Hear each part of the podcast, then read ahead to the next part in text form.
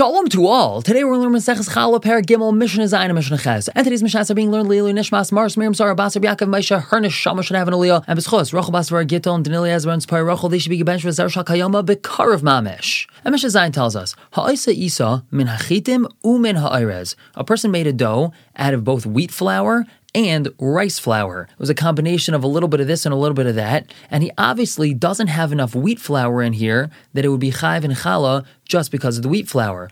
All together with the wheat and the rice, he has four fifths of a kav. So the question is, is chayv and challah? So Mishnah tells us, Im yesh batam dagon, if it tastes like grain, if it tastes like wheat, chayav es so it's chayav and challah. And also, v'yotze ba'adam yidei chavas Pesach. A person could be yotze his chayav of matzah with this on Pesach. If he turns it into matzah instead of turning it into bread, so he would be yotze his chayav of matzah with that because it's considered like regular matzah. However, vim ein batam dagon, if it does not taste like grain, ein chayav es it's not chayav and challah, and v'ein adam yotze ba'yidei chavas Pesach. A person is not going to be yotze his chayav with it on Pesach if he turns it into matzah. And moving on to Mishnah Ches with another case. Hanoitel sa'ar me'isa shaloi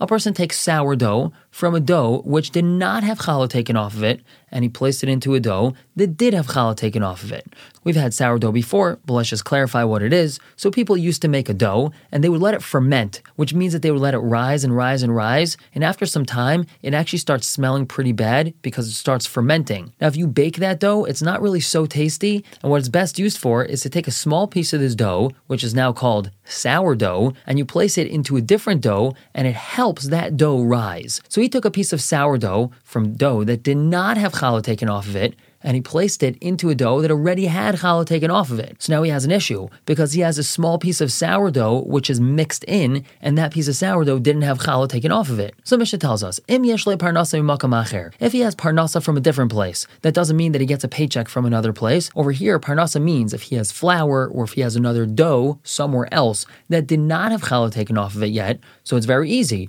Might say the fi he just takes challah off of that third dough based off of the proportion, based off of the cheshbon of how much sourdough was placed into this dough right in front of him. However, v'imlav, if he doesn't have parnasei makamacher, he doesn't have flour, he doesn't have another dough, and the only dough he has in front of him is this dough that already had challah taken off of it with this piece of sourdough mixed in that didn't yet have challah taken off of it. So then what he does is maitzi challah achas alakol. He has to take one challah off for everything here, even though again this dough already had challah taken off of it, and there's only a small piece mixed inside that didn't have challah taken off of it. This piece of sourdough is called tevel, and it completely changes the entire din of this dough. So we have to take challah off for this entire dough now. We're going to stop here for the day. Pick up tomorrow with a similar case with Mishnah Tes and Yud.